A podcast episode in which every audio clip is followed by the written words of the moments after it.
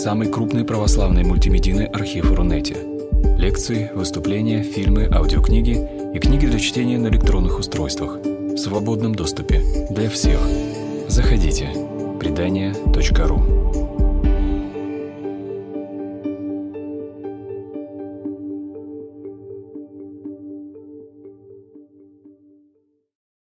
Ну, э, начну тогда я. Почему 12 лет? Почему вот такой срок? Дело в том, что, понятно, мы будем делиться своим опытом. И у нас э, к 12 годам совместной жизни получилось так, что наши отношения зашли в некий тупик.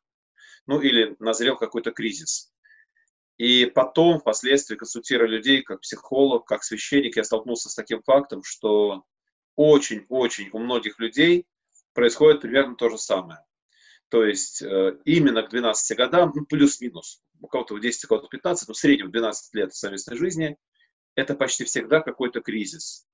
Кто-то этот кризис переживает достаточно спокойно, достаточно свободно, ну а у кого-то, э, к сожалению, дело заканчивается разводом.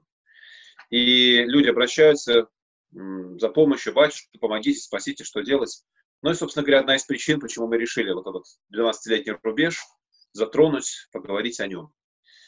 А, ну, с чем пришлось столкнуться нам, нам как семье?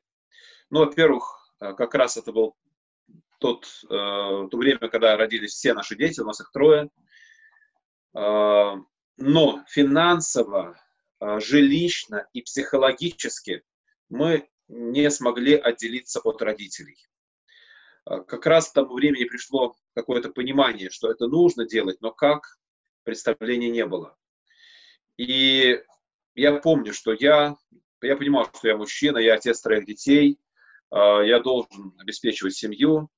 А, я часто рано уходил из дома, поздно приходил домой. Ну, понятно, что я священник, есть своя специфика, но все-таки требую беседы с людьми, исповеди все такое. И я помню, что когда я приходил домой, то часто дома такая вот висела нервная, напряженная конфликтная ситуация, вот, вот готовая взорваться. Я не понимал, что происходит, потому что э, я не понимал, что э, семье нужен я, я как человек, а не только э, те деньги, которые приносил как, э, как муж, который что-то зарабатывает. Но если вспоминать э, мой опыт 12-летней совместной жизни, то я к тому моменту была очень сильно разочарована. А, мои представления о идеальном мужчине рядом, о том, каким должен быть именно мой муж, не исполнились. А часто бывает, что девочка, ну, неосознанно хочет такого же мужчину в браке, как папа. И вот в моей ситуации мой муж оказался полной противоположностью а, моему папе. И тогда я абсолютно не могла это оценить. Я просто понимала, что и здесь не так, и здесь не то. В том, что я люблю своего мужа, я не сомневалась. Но временами я задумывалась, а счастлива ли я?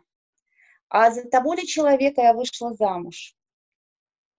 И э, мы настолько мало времени проводили вместе, что порой мне вообще казалось, а замужем ли я? Информации тогда было мало, а, психологов семейных не было столько, сколько сейчас. Но мы стали понимать, что нам а, нужно искать выход. Нам нужно что-то делать, что, само собой, это не разрулится. Мы как пара, мы как семья нуждались в помощи. И э, к нам пришла информация о выезде для семейных пар за город, в какой-то там дом, на двухдневную программу построения отношений через диалог. Программа называлась «Супружеские встречи», мы на нее попали, и вот 2009 год, он стал поворотным в нашей семейной жизни. Мы еще будем возвращаться к супружеским встречам и рассказывать вам, чему мы научились на них. Но э, для нас это стало той самой помощью, о которой мы искренне и горячо молились. Я помню на той программе, на том выезде у меня довольно-таки серьезный протест, внутренний протест, вызвала идея, которую я услышал, что чувства не являются грехом. Дело в том, что в течение многих лет своей жизни я привык в чувствах каяться на исповеди, и то, что я услышал, противоречило некому моему предыдущему опыту. А, прошли месяцы, прежде чем я понял, что это так, и прошли месяцы, прежде чем я научился, во-первых, отличать чувства от мыслей, чувства от желаний, потому что это не одно и то же, мысли, чувства, желания. А, и научился отвечать на вопрос, что я сейчас чувствую. То есть формулировать, эм, осознавать, формулировать свои чувства человеческими словами, то, что называется. Ну и плюс э, пришло понимание, что да, это правда. Сами в себе чувства не грех. Э, мир чувств огромен, и тема нашего эфира звучит как придать свежесть чувствам. Вот без того, чтобы впустить в свою жизнь мир чувств, это точно не получится. Чувство – это реакция нашей нервной системы на входящую извне информацию. Она к нам поступает через органы чувств, через глаза, через руки, через нос, запахи, через вкус. И она также поступает э, и к нам в душу через книги, через фильмы, через общение с другими людьми. И на все это ответная реакция нервной системы – чувства. Таким образом, мы не несем ответственности за наши чувства. Они возникают помимо нас, но мы отвечаем за то, что мы с ними делаем. Ну и для православных просто скажу, это очень важно. А, к сожалению, есть некоторая разница между психологической терминологией и а, богословской терминологией. Но в частности, под словом «чувство» в Священном Писании и в молитвах, и у святых отцов очень часто подразумеваются органы чувств. Зрение, слух, обоняние, вкус, осязание. А то, что мы называем психологией словом «чувство», в святотеческой литературе называется словом «помыслы сердечное». Сердце – это орган, не только орган, э, мышечный мешок, который перекачивает кровь, но это орган души, который в состоянии генерировать чувства и понимать чувства. То есть это некая наша внутренность. И э, сердце, оно в нем живет наша совесть, показывая, что правда, что неправда и так далее. Э, еще раз, древние знали и понимали, что мы думаем головой а чувствуем сердцем. И, например, преподобный Паисий говорил, что Христос стучится в сердце, а дьявол ломится в мозги. Вот здесь нужно понять эту разницу. А, я всячески избегала своих неприятных чувств. Я однозначно считала их греховными, гнев, раздражение. А, во всем этом я каялась на исповеди и а, пыталась всячески их себе там куда-то вытеснять. Но вспышки при таком подходе неизбежны, потому что, ну, это как, знаете, э, кувшин или чайник, где он все кипит, кипит, кипит, бум, и пар вырывается наружу. Так происходило и со мной. И э, это было достаточно тяжело пережить.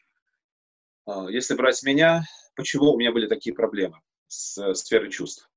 Дело в том, что с детства я вынес такое представление, что настоящий мужчина должен быть как стойкий оловянный солдатик.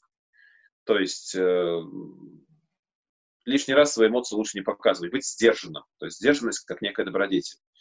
Э, когда я уверовал, стал христианином, то воспринял эту идею так же, что, в принципе, бурное, активное выражение чувств – это что-то нехорошее, э, греховное, чего я старался всячески избегать. Ну а если чувства есть, вот есть они, да, они охватывают меня, что с ними делать, чтобы не страдать? Лучше научиться их игнорировать, лучше научиться это неправильно ты такой вывод сделал, да? чтобы слушатели понимали. Разумеется, это так, да.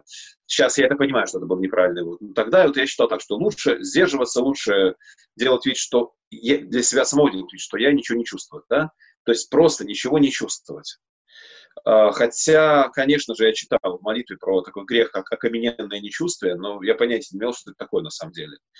И э, когда меня спрашивали, что ты сейчас чувствуешь, я отвечал, просто отвечая на вопрос, как если бы меня спросили, о чем я сейчас думаю. Это называется алекситимия. Такой страшный научный термин, но по сути он означает именно то, когда я игнорирую собственные чувства и не могу ответить на вопрос, что я сейчас чувствую. Да, то, что я сейчас говорил, правда, это не неверный путь, это не христианский путь. Но, к сожалению, многие православные христиане, даже священники, искренне уверены, что так и надо жить. И после выезда супружеских встреч мир чувств, вот могу его сравнить с морем прекрасным, а иногда и бушующим, он стал постепенно входить в нашу жизнь. А, мы стали тренироваться, буквально тренироваться, осознавать свои чувства. На холодильнике висел список этих чувств. Когда что-то было дискомфортно или что-то, наоборот, сильно будоражило, в этом списке мы искали то самое чувство, говорили друг с другом. Мы пытались понять чувства друг друга. И э,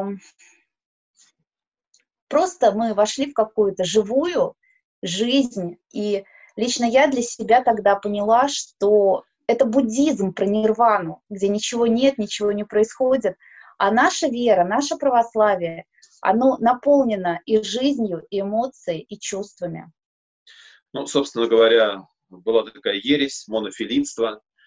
А, монофилиты утверждали, что в Иисусе Христе не было вообще никаких человеческих чувств, эмоций и желаний. То есть отрицали а, в Христе человеческую волю. Вот эта воля, греческое слово «фелима», подразумевает не только волю как желание, но волю как именно психоэмоциональный компонент. И если Иисус Христос ничего не испытывал, то получается, как про это пишет преподобный Иоанн Дамаскин, а, в Гефсиманском саду страдал призрак, который изображал страдания. Но мы знаем, что Христос реально страдал. Мы знаем, что Христос плакал у могилы Лазаря. Мы знаем, что Христос радовался, и возрадовалось сердце мое, да. И даже более того, вы можете открыть третью главу Евангелия от Марка и прочитать э, в пятом стихе о том, что Иисус Христос гневался, прямо сказано, испытывал чувство гнева и скорби. А, так что чувство — это нормально. Если мы знаем, что Христос гневался и не грешил, и как пишет апостол Павел, 4 глава послания к Ефесям, 26 стих, «Гневаясь, не согрешайте. Солнце э, да не зайдет в огне вашем, и не давайте место дьяволу». Вот где можно дать место дьяволу? Ответ очевиден, во времени. Солнце да не зайдет в гневе вашем. То есть естественное человеческое чувство не длится, ну, душевное чувство, не длится больше, чем ну, 15-20 минут, максимум полчаса. Если чувство длится сутки, двое суток, неделю, э, годы, бывает такое, то это значит, это уже не просто чувство. Это чувство, которое мною подхвачено, и моей волей я не даю себе этому чувству угаснуть. Я себе подпитываю, подкармливаю его. Зачем-то оно мне нужно, пусть даже оно неприятное. Такое чувство, которое мною уже культивируется, называется словом «состояние». Вот здесь важно понять, чувства не бывают греховными или не греховными. Они бывают приятными и неприятными. А вот состояния бывают, это потому что там есть элемент моей воли. Это мой выбор чувствовать вот это чувство дальше. Поэтому чувство уныния не грех, состояние уныния – смертный грех, чувство гнева не грех, состояние гнева – грех. То есть мы отвечаем за то, э, где есть элемент э, нашего выбора, нашей воли, нашей ответственности. То есть греховными бывают некоторые способы выражения чувств, греховными бывают состояния, греховными бывают мысли, помыслы, э, греховными бывают слова и поступки. И нельзя осуждать ни себя, никого бы то ни было из ближних за тот факт, что человек что-то чувствует. Таким образом, шаг номер один – как придать свежесть чувствам, разрешить себе чувствовать. Вообще понять, и, что они есть. Да, и говорить друг с другом о своих чувствах. Угу. Только про себя. Я чувствую то-то, а не ты такой секой. Угу. И э, следующий момент, о котором мы бы хотели рассказать, это ожидания. Как они влияют и как они влияли на отношения в нашей паре. Но я уже с вами поделилась тем, что в моих ожиданиях э, мужчина рядом должен был быть совсем другим. И это мешало мне открыть уникальность, увидеть э, дары, таланты в своем супруге. Я все время была почему-то разочарована и не могла понять, почему.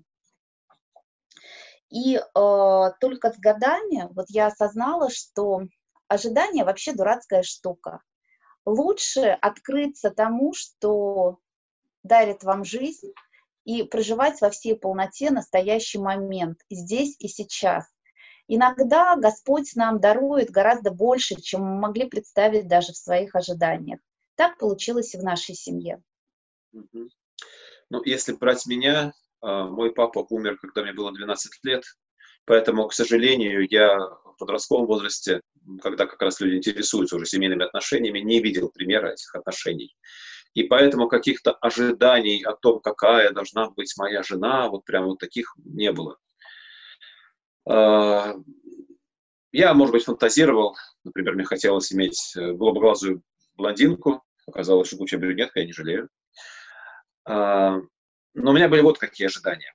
Ожидания, что когда я встречу ту женщину, которая меня полюбит и которую полюблю я, то есть у нас будет настоящая подлинная любовь, то у нас автоматом все будет получаться. Моя жена будет всегда во, всем со мной согласна.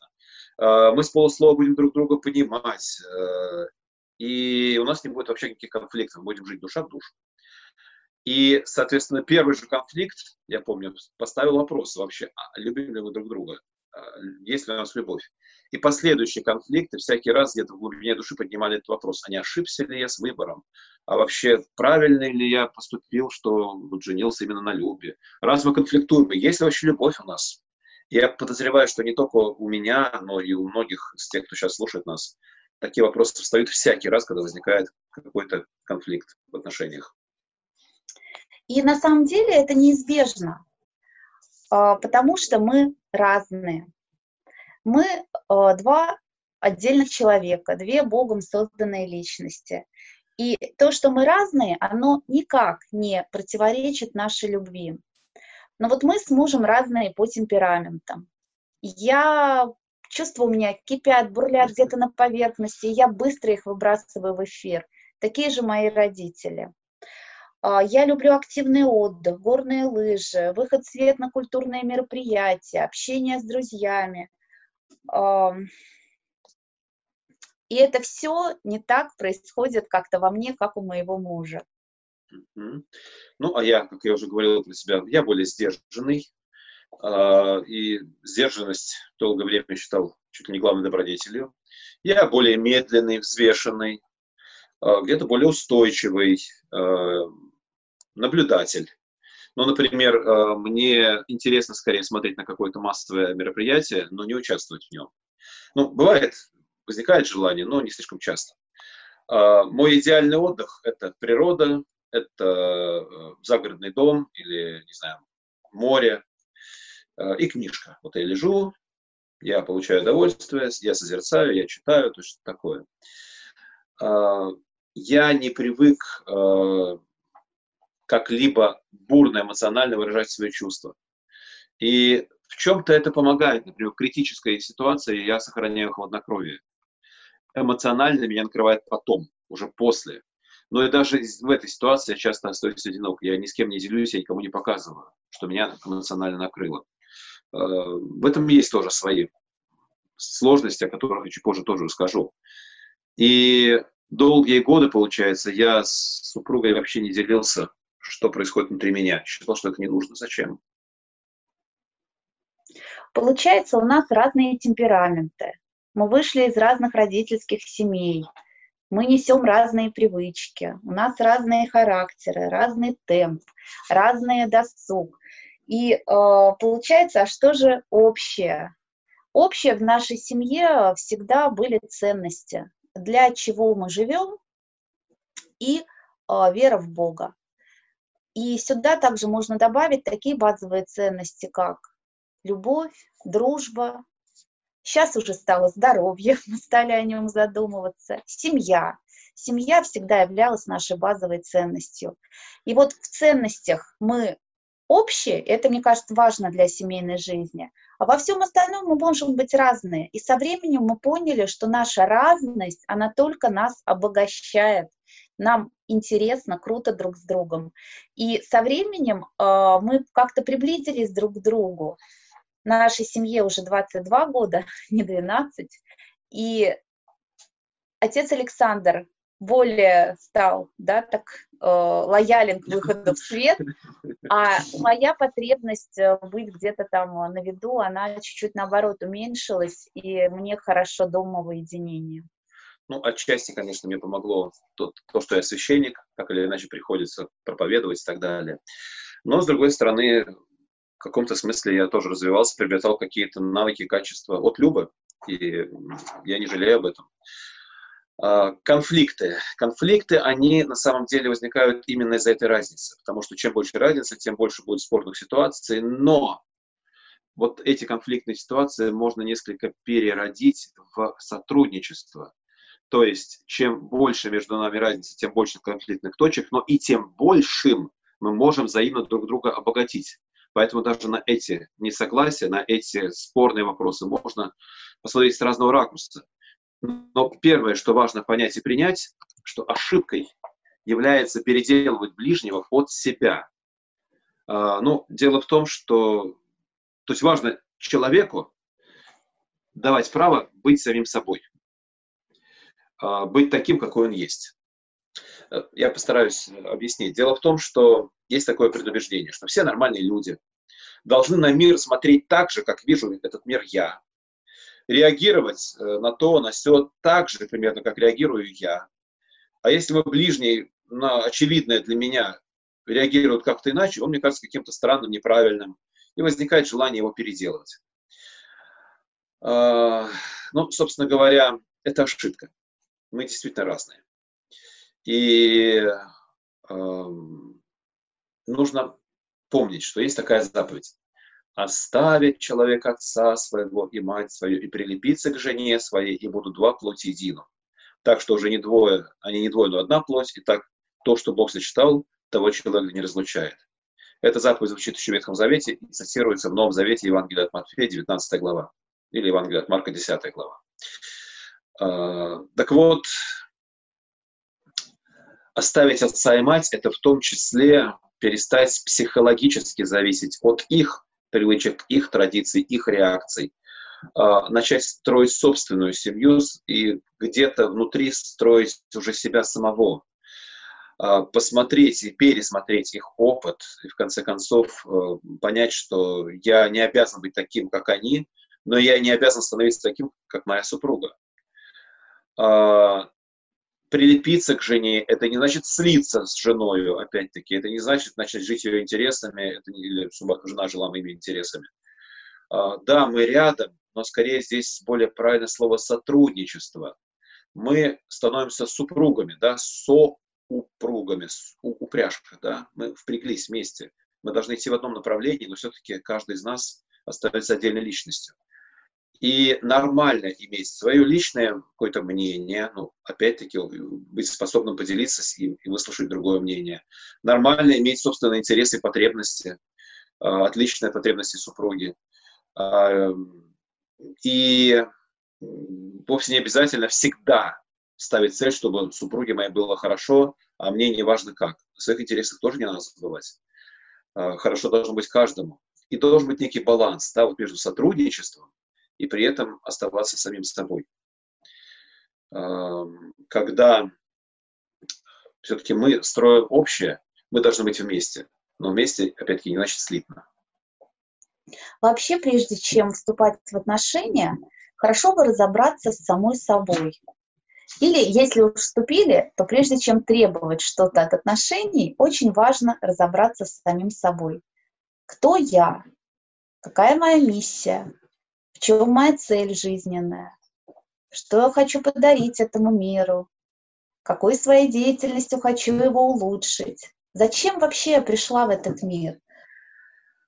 Чего в жизни я хочу достичь? И только вот из этой уже личной наполненности, из в какой-то мере даже самодостаточности можно строить э, такие вот равноценные супружеские отношения. Равноценные, мы оба ценны. Я сейчас не про иерархию, я абсолютно согласна, что мужчина глава семьи, но я про то, что как личности мы перед Богом равны, и у каждой личности, и у мужчины, и у женщины есть в этой жизни свои задачи.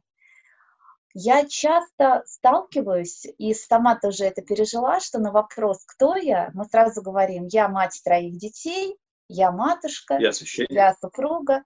И получается, что мы называем свои социальные роли. Или профессии. А если убрать детей, а если ты не в браке, то кто ты? Зачем ты на этой земле? И вот пока я не нашла ответы на эти вопросы, я на самом деле жила жизнью детей и мужа. Я вот в муже своем полностью растворилась, в его делах, его задачах. Я была недовольна, потому что с моей точки зрения он их решал не так, делал не то. И только вот потом, когда я поняла, что, боже мой, это же его жизнь, куда я лезу вообще со своими понятиями, со своими э, какими-то советами, он их и не просит даже. И вот когда я отступила да, на какую-то дистанцию и выстроила себя как личность, свою собственную жизнь, не буду скрывать, что это э, для этого мне пришлось пройти курс психотерапии, вот, но у меня просто, я вошла в какую-то свободу. Я перестала требовать, потому что супруг сам отвечает за свой приход, свою работу, он сам знает, как лучше, он сам разберется. А мое дело, ну, у меня есть свои сферы ответственности. И также вот, мне кажется, очень важно и отлепиться от детей. Пятерки ребенка – это его пятерки. А в твоей-то жизни где пятерка? Тебе что интересно? Вот ответь себе на этот вопрос. Разберись сначала с собой, а потом из этой наполненности выходи в отношения. А, для меня в свое время участие в супружеских встречах, ну, для нас, для нас двоих, на самом деле, стало мощным стартом для последующего развития. В частности, я на каком-то этапе своей жизни вообще пошел учиться на психолога. А, узнал много интересных вещей, которые помогают в том числе и в пасторской деятельности, и в семейных отношениях. И вот э, хочу с вами поделиться не, тоже еще некоторой теорией о чувствах. Э, ну, начнем еще вот с чего. Э, еще одним защитником православия был преподобный Максим Исповедник. Как раз он сражался с э, монофилитами, с этими еретиками. И ему э, принадлежат две фразы, ну, примерно одинакового содержания что чувство — это то, через что наш разум постигает окружающий мир. Чувство — это то, что дает разуму э, понятие о бытие, о постигаемом.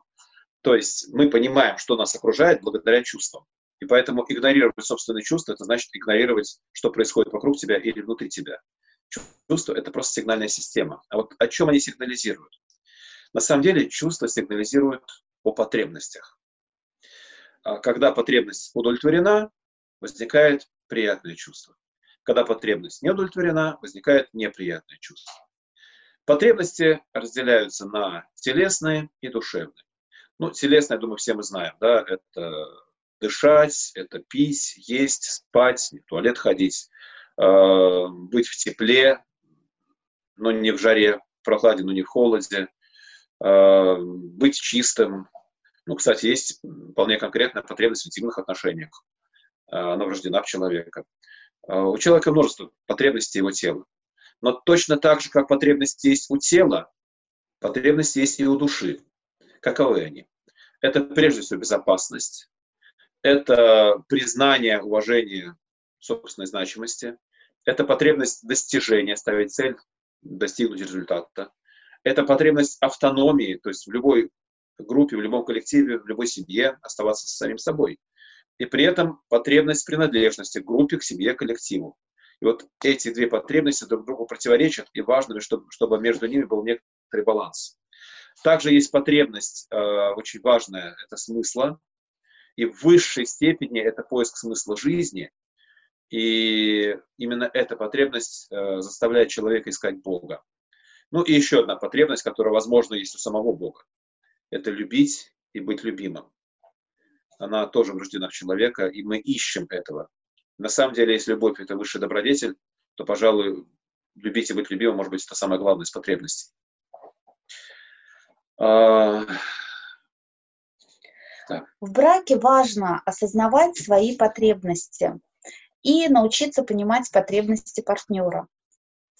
Мне очень сложно было принять автономию своего мужа. Но я уже говорила, что я существо более социальное. И э, мне хотелось вечера проводить вместе, смотреть телевизор вместе, а, гулять вместе, все вместе. И когда муж говорил, что я хочу побыть один, или когда он просто, я видел, не готов к разговору, мне все это тяжело было принять, я сразу почему-то попадала вот в эту яму, а любит ли он меня. И только вот узнав об этих потребностях, и когда он поделился со мной, как ему важно какое-то время в течение каждого дня быть одному, я поняла, что ну, на любовь его ко мне это никак не влияет. Просто он так устроен. И вот с годами я все больше в себе тоже эту потребность ощущаю. Мне важно находить моменты быть одной, размышлять, писать, работать, читать. Вот важно быть самой собой. И э, вот, вот так бывает. И потребности иногда могут конфликтовать одна с другой. Например, э, когда я из э, стабильной позиции юриста в муниципальном образовании ушла в свободное плавание, то моя потребность безопасности была нарушена, но потребность в смысле и в достижении удовлетворена. И просто мы с вами должны знать, что если какая-то потребность не удовлетворена, то неприятные чувства будут. И это нормально и э, их надо проживать, от них нельзя бегать. А как проживать чувства? Ну, смотря какой силы это чувство. Иногда, когда ты его схватываешь вовремя, можно просто о нем сказать. Опять же, через я сообщение, без ты. То есть я чувствую раздражение, когда хочу побыть одна, а ты постоянно меня о чем-то спрашиваешь, как пример. Может, без ты, да. Когда да. меня что-то спрашивают. А если чувство очень мощной силы, то бывает, что я не способна к разговору. И тогда я говорю, что извините, я вообще, да, сейчас пойду прогуляюсь или побью грушу. У нас есть дома боксерская груша. И, не знаю, там буду полоскать рот в ванной или петь арию под душем. То есть каждый человек должен нащупать этот выход безопасного выражения чувств потому что всего три способа есть. Или вот так вот во внешний мир, никого не раня, а два других способа, они разрушительные. Это на себя обращать свои неприятные чувства. Кто-то начинает грызть ногти, кто-то начинает болеть. Это все, когда неприятные чувства вовнутрь мы загоняем. Или на ближних, когда мы кричим, выходим из себя, бьем и так далее это все нами в этот момент руководят наши чувства. Ну, плюс наше тело является частью нас, поэтому если чувства вообще не выражать, они начинают выражаться сами в виде инфарктов, инсультов и прочих психо... Э, Давления, лишнего да, да, веса, да, да, разных да. вот всяких вещей. Психосоматические заболевания, так называемые. А, потребности удовлетворяются через ценности. А, ну, понятно, если брать телесные потребности, то ценности это что воздух, вода, еда, жилье, кровать, одеяло, подушка, туалет, все то, что нам требуется. Если брать э, душевные э, ценности, э, потребности, потребности, да, которые я перечислял, то э, удовлетворяются они через духовные ценности. Что такое духовные ценности? Я думаю, мы эту фразу часто слышим в устах политиков, психологов. Вот, мы за традиционные ценности. А что это такое? Ну, я дам, конечно, не полный список, их огромное количество. Это любовь, верность, честность, благородство, понимание, поддержка, э, дружба, э, радость. Семья, семья здоровье, здоровье знания, да. культура. Это все примеры душевных ценностей. И вот э, зачем человек вообще создает семью? Давайте так. Для чего мы создаем семью? Семью мы создаем для того, чтобы взаимно дарить друг другу ценности, за счет чего помогать взаимно друг другу, находить способ удовлетворять свои потребности именно через ценности. Потому что есть еще один способ, через суррогаты алкоголь, наркотики, не знаю, супружеские измены, зависимости, зависимости и так далее, да. Но на самом деле суррогаты потребность не удовлетворяют, они просто воздействуют на сферу чувств. И глушат ее на какое-то время. Совершенно верно. Вот. И поэтому супруги призваны взаимно помогать друг другу находить именно ценности, удовлетворяя через это потребности, и через это дарить друг другу приятные чувства. То есть та семья, в которой в общем и целом Понятно, неприятные чувства тоже бывают. Но в общем и целом, где приятных чувств больше, чем неприятных, такая семья называется функциональной. Она справляется с, с этой основной своей функцией – дарить друг другу приятные чувства. Если же в семье хотя бы у одного члена семьи неприятных чувств больше, чем приятных, по сравнению с тем, как если бы он жил один, то семья такая не справляется со своей функцией, называется дисфункциональной. Дисфункциональная семья, к сожалению, она обречена на развал, то, что бесконечно долго терпеть невозможно. И у такой семьи есть два выхода. Либо, к сожалению, развод, распад, свидетелями чего мы сейчас часто становимся, либо выходить в функционал, становиться функциональной семьей. Но для этого необходимо работать. И я искренне верю, что если двое людей решат разобраться со всеми своими проблемами, и обратятся за помощью, или приедут на такую программу, которую мы прошли, супружеские встречи, или обратятся за помощью к семейным психологам, будут посещать храм, молиться, причащаться, то я уверена, что они справятся. Как справились вы в свое время?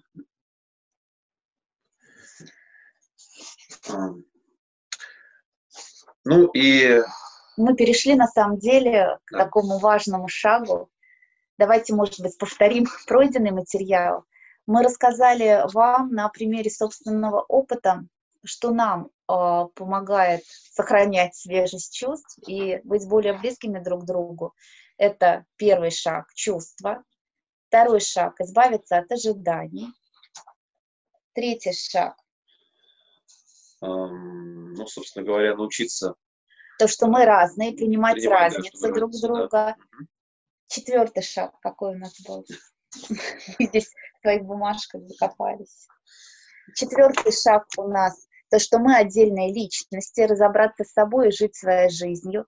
Пятый шаг – научиться понимать потребности своей супруга. И вот мы подошли к шестому шагу. Что такое любовь? Давайте разберемся. Вот современный мир нам сейчас диктует, что любовь – это эмоция, это пик чувств.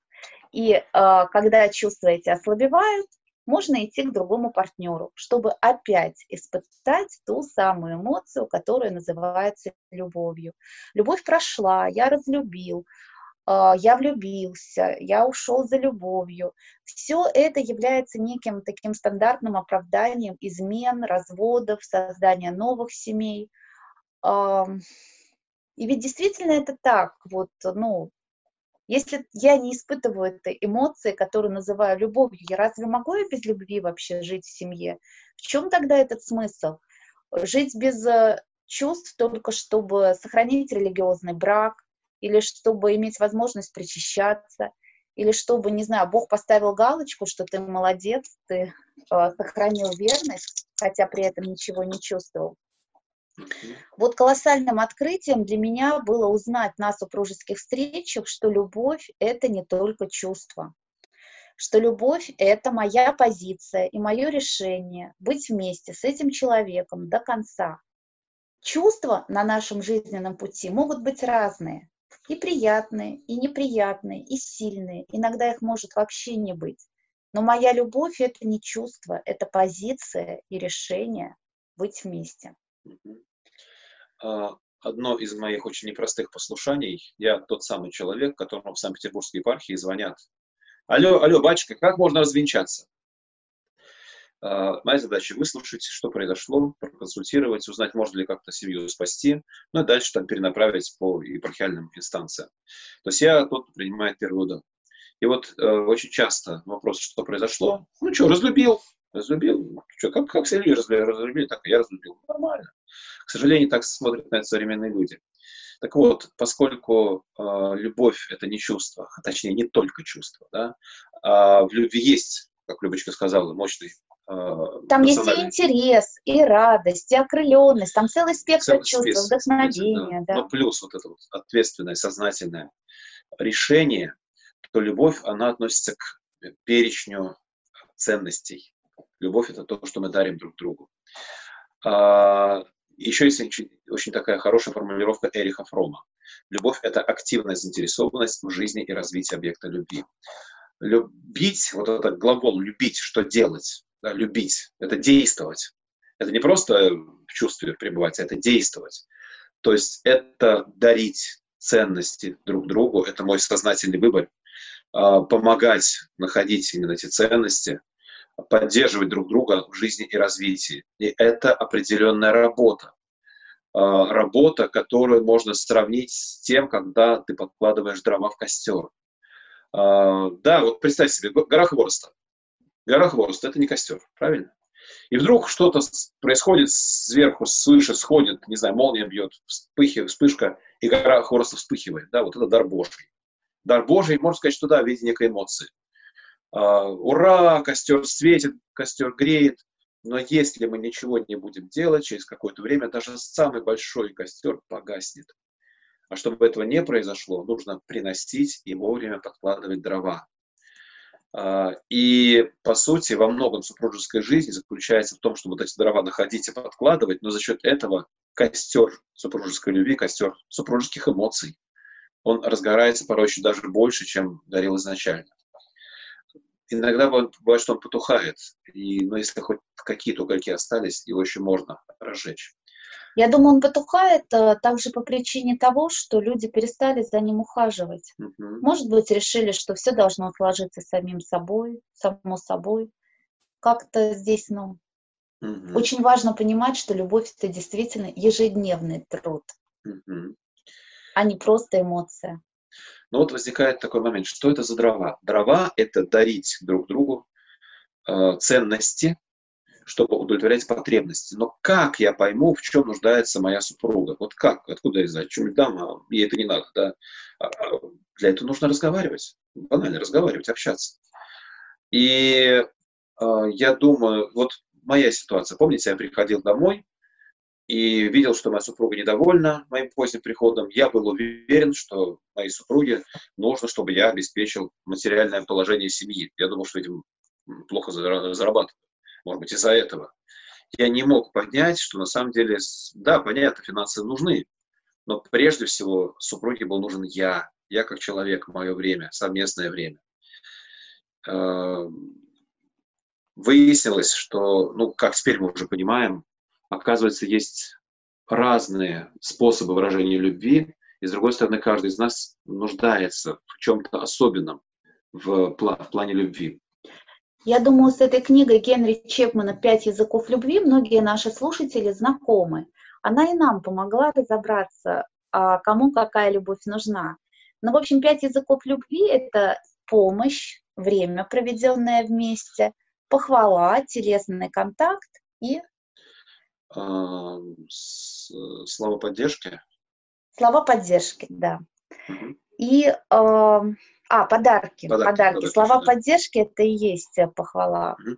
И вот э, я четко знаю, что мой язык любви это время, проведенное вместе. Вот если его нет, ну никакой подарок, никакой даже букет, колечко, еще что-то не заменит мне вот этого. Но я просто чувствую себя нелюбимой, реально. И э, было важно нам проговорить вот это и как-то, ну, построить включить наше совместное время в нашу семейную жизнь. А для меня язык любви – это телесный контакт. Причем телесный контакт – это вовсе не обязательно сексом заняться. Телесный контакт – это обнять, прикоснуться. Вот даже сейчас я, мы сидим, моя коленка касается, касается Любиной коленки. И для меня это важно. Я понимаю, что для меня это означает, что Люба меня любит. И у каждого человека какой-то язык доминирует, является основным хотя все, все пять у нас присутствуют, но какой-то является доминирующим. Это тот язык любви, на котором человек, как правило, выражает свою любовь и ожидает получить в ответ. Так вот, выражать любовь нужно на языке того человека, по отношению к кому вы выражаете. Да, а не на своем языке любви. Например, у одного нашего ребенка точно язык любви помощь, а у другого подарки. Ну, хоть малюсенькую жвачку купили, Чупа-чупс. и она будет, да, просто счастлива прыгать до потолка, а другому не так важно, другому важно помочь, а третьему важно время, проведенное вместе. Вот так интересно. И мы подошли к седьмому шагу, который вершина всего, который является формой выражения любви. Это диалог. Диалог – это искренний разговор в правде и любви двух людей в присутствии Божьем. И у него есть четыре принципа. Первый – слушать, прежде чем говорить. Второй – делиться, а не спорить. Третий – понимать, а не оценивать. Ну и четвертый, самый христианский, прежде всего, прощать. Давайте разберем каждый из принципов немного поподробнее. А, диалог – это сердцевинное движение супружеские встречи. Все движение вокруг диалога. И на программах супружеских встреч мы учимся строить наш супружеский диалог. Итак, слушать, прежде чем говорить, кажется как просто, а на самом деле как сложно. Потому что часто мы вроде ушами слушаем, а на самом деле у нас уже есть готовый ответ на все. И мы только ждем, вот собеседник рот закроет, и сразу же мы вставим как надо, как правильно, как лучше знаю, или дадим совет. А слушать — это заглушить свои внутренние потоки и открыться на то, что говорит тебе твой собеседник. Без оценок, без э, коррекции внутренней какой-то. И тебе может быть больно от того, что он говорит. Ты можешь быть не согласен с тем, что он говорит. Но слушать — это означает пустить в себя этот поток информации. А, причем раньше почему-то мне казалось, я знаю, что многим мужчинам также кажется, что быть выслушанной – это важно для женщины. А мы, мужчины, общаемся по-деловому, и поэтому, когда мы о чем-то говорим, а, ну, мы ищем какого-то совета, рекомендации, как решить какую-то проблему. Но на самом деле нет, мы мужчины точно такие же. Мы точно так же нуждаемся в том, чтобы нас выслушивали. Просто выслушивали. Порой мы прекрасно сами знаем, как поступить. Но нам важно быть выслушанным. И вот в процессе слушания действительно важно уметь ловить эмоции и когда возникает какая-то тема, где есть некоторые несогласия, тоже важно выслушать. А мы часто ввязываемся в спор. И вот здесь второй принцип диалога – делиться, а не спорить. Есть известный такой афоризм – в споре рождается истина. Так вот, это неправда. Истина в споре не рождается. В споре становится понятно, кто кого, да, потому что спор – это некое соревнование. У кого лучше язык подвешен, кто знает больше аргументов, кто первым успел вставить, вклинить э, свое слово. Мы можем видеть это сейчас на современных ток-шоу по телевидению, а, когда вроде вот человек, кажется, вышел победителем, на самом деле просто другому слову не дали.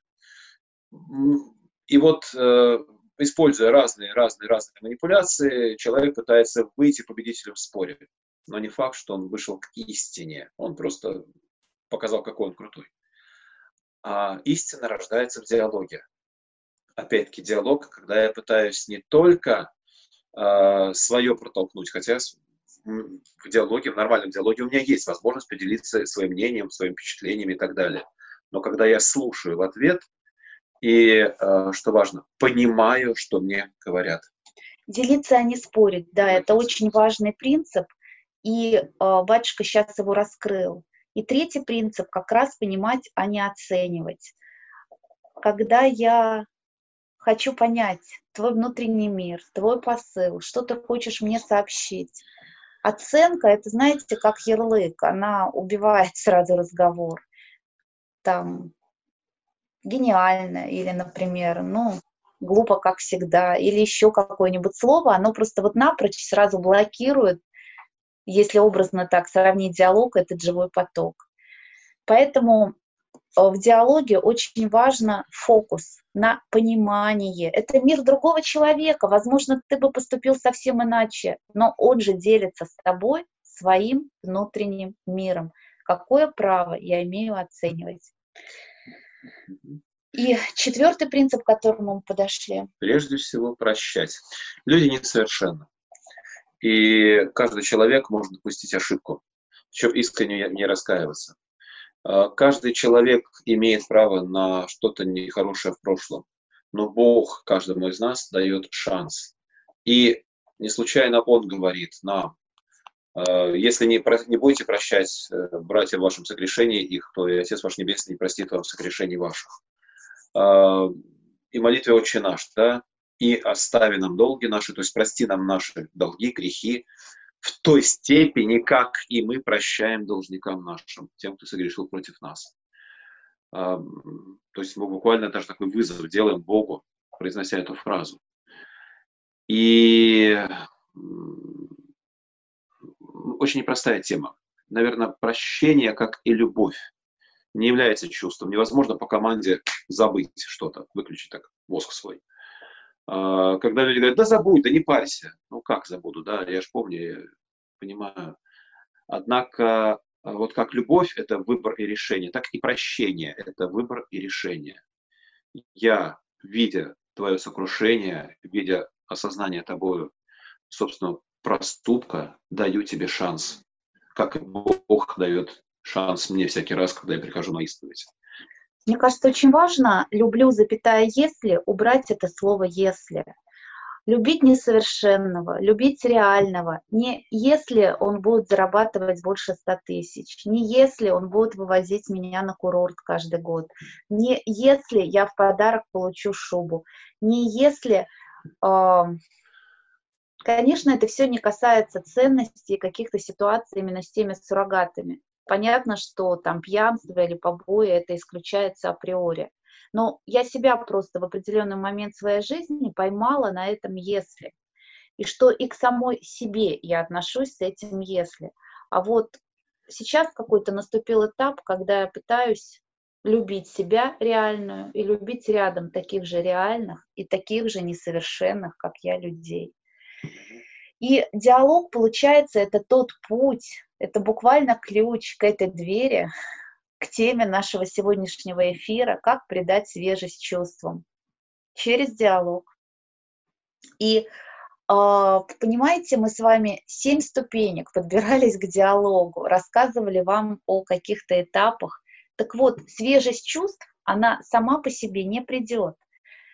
Получается, это как вишенка на торте. Да? Сначала должно сложиться вот много-много разных пластов ваше взаимопонимание, принятие вашей разности, когда вы запустите в свою пару мир чувств, когда вы осознаете потребности друг друга, когда вы не будете использовать друг друга как, как подпорку, а сами будете полноценной личностью.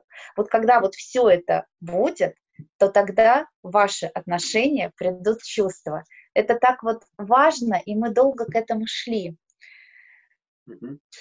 Как-то э, мне попалась цитата одного американского психолога, который говорит о том, что я не знаю родителей, которые не любили бы своих детей, но я, но я знаю огромное количество детей, которые, когда выросли, говорили, что не чувствовали, что их родители любят их.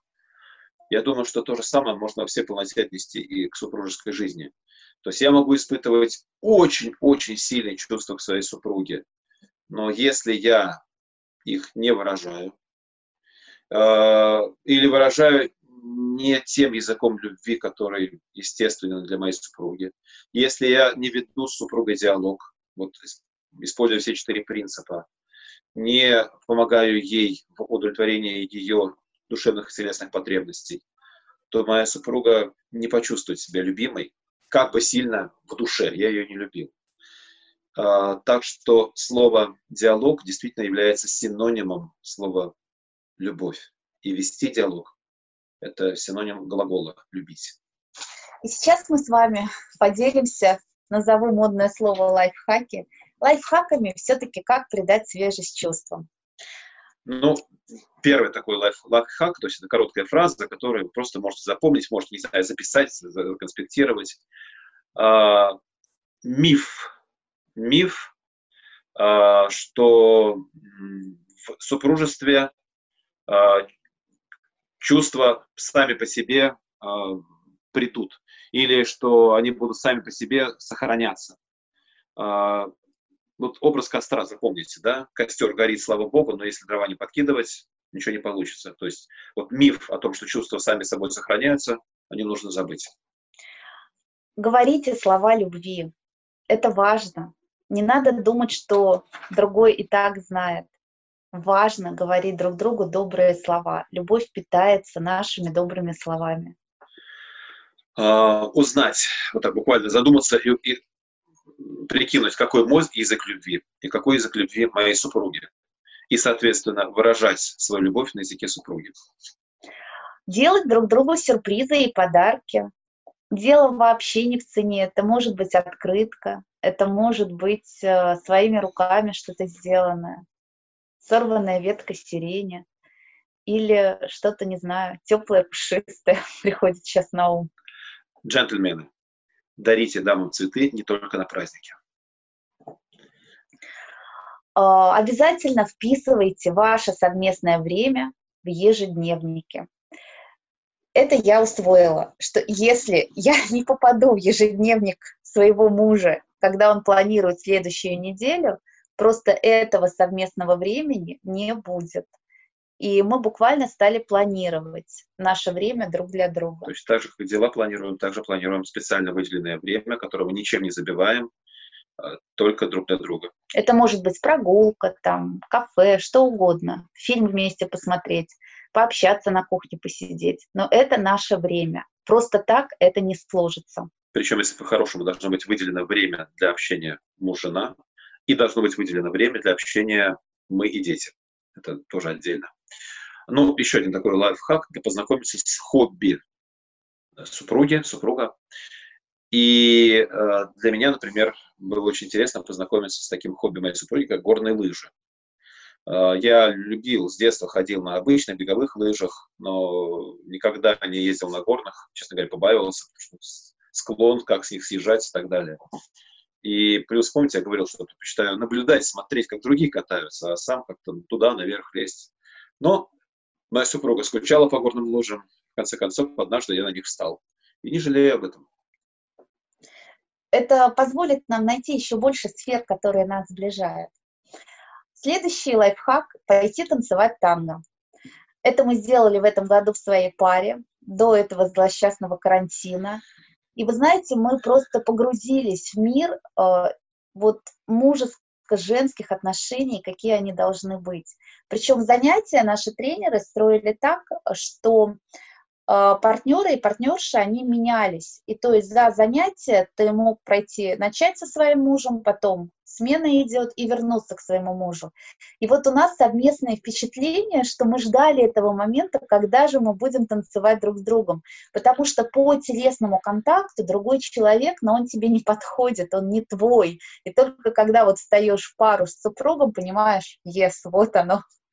Ну, и действительно, танго очень страстный танец, Однако, если вы не монах, если вы живете как муж и жена, а, то как раз научиться понимать друг друга, в том числе без слов, а, уметь выражать свою, в том числе и страсть, а, правильным образом, танго очень помогает. Поэтому именно для семей танго очень полезно. Ну и еще один такой лайфхак – это, скажем так, когда идет какой-то конфликт, когда кипят эмоции, когда, э, скажем так, вот накал, накал, э, друг другу какие-то обвинения бросаются и так далее. Вот в этой ситуации очень важно э, в какой-то момент так себя встрепенуть и понять, что когда идут эмоции, человек делится не фактами, а эмоциями. Мы, мужчины, очень часто цепляемся за слова. Вот ты мне вот это сказала, и это сказала, и это сказала. Но на самом деле важно не к словам цепляться, вот я про это уже говорил, да, а понять, каким чувством пытается поделиться человек. То есть в ситуации конфликта пытаться понять, какое чувство до меня пытаются донести. Потому что чувство в данной ситуации важнее, чем слова, чем мысли, чем идеи, чем концепции и так далее. А, поделюсь недавним опытом. А, во время карантина я захотела пройти онлайн-обучение, как создать свою онлайн-школу. И стоило это довольно существенную сумму и я уже хотела отказаться, и думаю, ну, скажу по телефону супругу, что вот такая была бы задумка, было бы классно. А он вдруг раз и говорит, я тебе оплачу это обучение. Слушайте, вот такого прилива чувств я давно не испытывала. Поэтому мы, женщины, мы очень нуждаемся в том, чтобы в нас верили, нас поддерживали. И вот э, может быть такой классный подарок, например, оплата какого-то обучения или покупка материалов для хобби супруги. Это вот, ну, железно приведет к вспышке свежих чувств. А, очень, очень, очень рекомендуем для поддержания и усиления своих чувств а, участие в программе «Супружеские встречи». А, в Санкт-Петербургской епархии мы стараемся проводить такие программы два раза в год, обычно начало в пятницу вечером, окончание в воскресенье, ну, тоже ближе к вечеру. То есть получается двое суток, с пятницы по субботу, с субботы по воскресенье. А, мы обеспечиваем гостиницы, каждой паре отдельный номер, там, питание и так далее. То есть вы не, не будете думать о своих житейских делах. Важно приехать без детей, то есть подумать, на кого ставить детей и работу, чтобы вас не вызвали случайно. То есть важно пройти от начала до конца. И за это время 11 специальных занятий, собственно говоря, на них мы будем и о диалоге говорить, и о чувствах, любви, но все это вы будете прорабатывать в своей паре, непосредственно друг с другом. Причем, что очень важно, эта программа, она очень деликатная, вы, вам не нужно будет публично э, рассказывать о каких-то своих сложных ситуациях. То есть чужое грязное белье мы не полоскаем на глазах у всех. Это наш принцип. И э, для того, чтобы принять участие, вы можете прислать э, вашу заявку на почтовый ящик Сувстер, супружеские встречи, С-У-В-С-Т-Р, латинскими, да, собака mail.ru. Сувстер, собака mail.ru. Если же, э, в принципе, да, ну, надо выбираться вместе куда-то, без детей, даже если у вас младенцы. Попросите посидеть нянь, друзей, знакомых, но найдите вот то самое время друг для друга, а если уже можно оставить детишек и съездить куда-то на один-два дня, то это просто, ну, прекрасно. И еще один наш такой совет – это начать совместный проект. И гарантируем, что чувств будет много, и чувства будут разные. разные. Совместный проект – это и ремонт дома. Совместный проект – это и покупка автомобиля, и это какая-то деятельность. И это когда оба, может быть, участвуют в воспитании детей, продумывают это как проект. Но вот эта совместная деятельность, она необыкновенно сближает супругов, дает ощущение партнерства и э, это очень важно. И еще, наверное, такой один важный момент, что найдите звезду, найдите ту звезду своей пары, своей семье, ради чего большего вам быть вместе. И это тоже будет поддерживать, согревать на вашем супружеском пути и как бы вот так вот сохранять от того, чтобы вы разбежались, потому что у вас есть эта звезда. Ну и готовы ответить на ваши вопросы, получается так. Потому что... Сейчас, да, я включаю звук на мобильном телефоне. Один вопрос, на самом деле, портал предания нам прислал, и мы его прочитали перед эфиром. И сейчас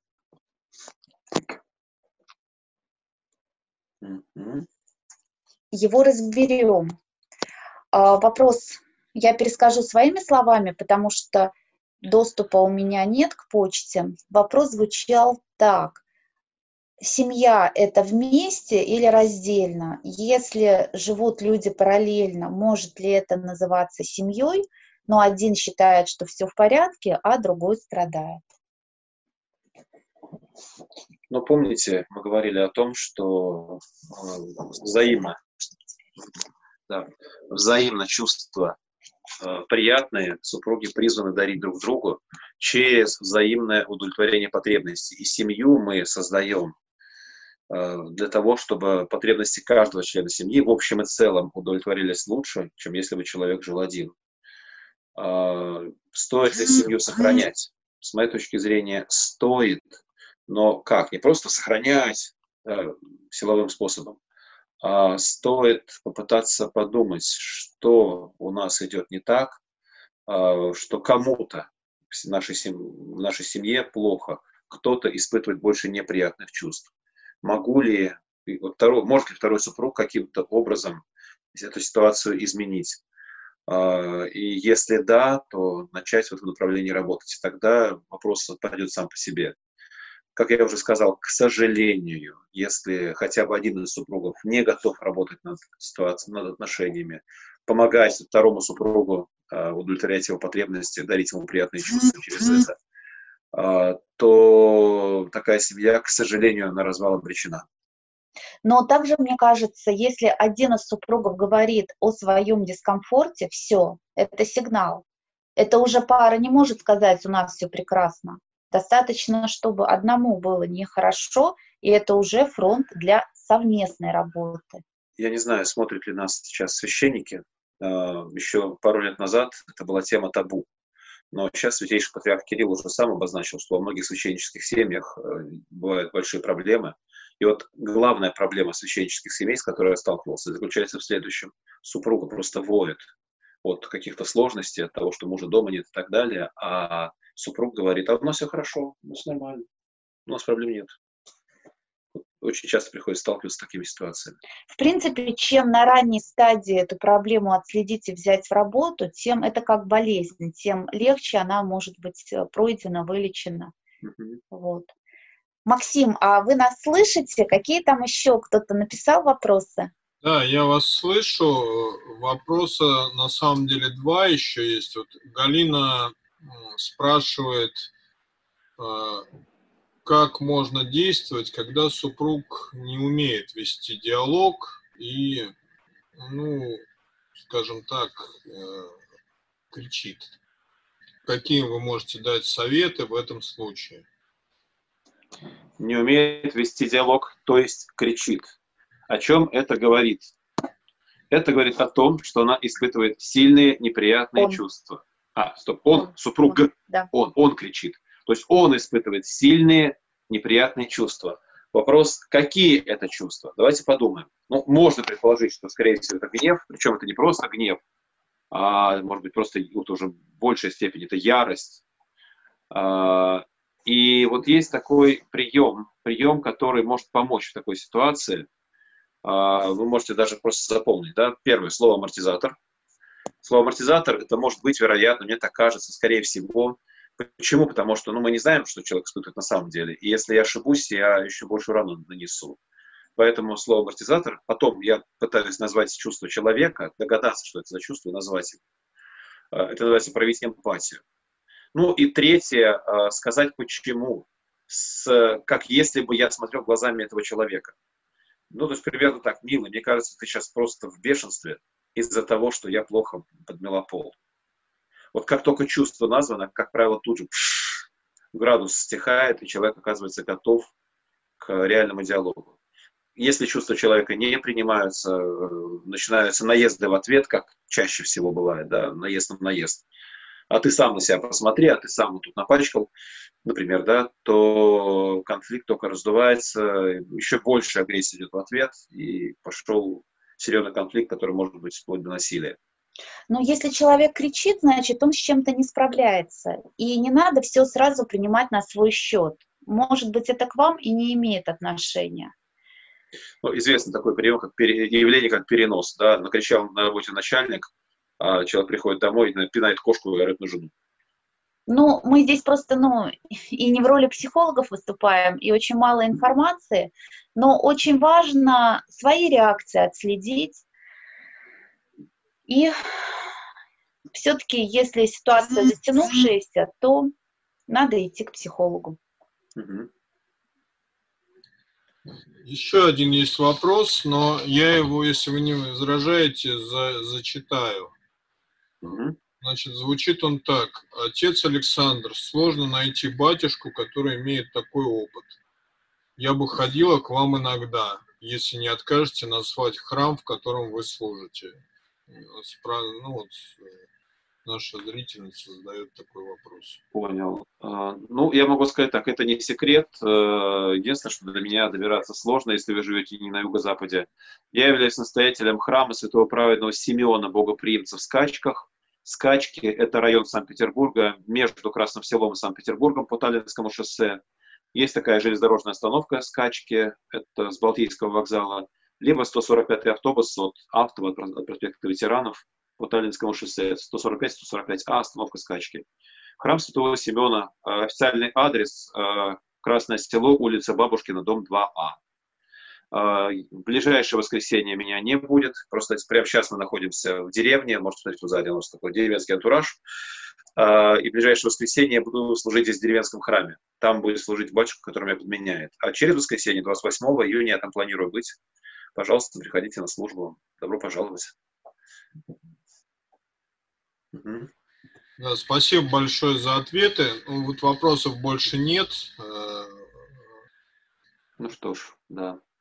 Спасибо большое э, порталу предания за возможность провести этот разговор. И э, желаем вам диалога в семьях, свежести чувств и всего самого-самого доброго. И да благословит вас Господь во имя Отца и Сына и Святого Духа. Аминь. До свидания. До свидания.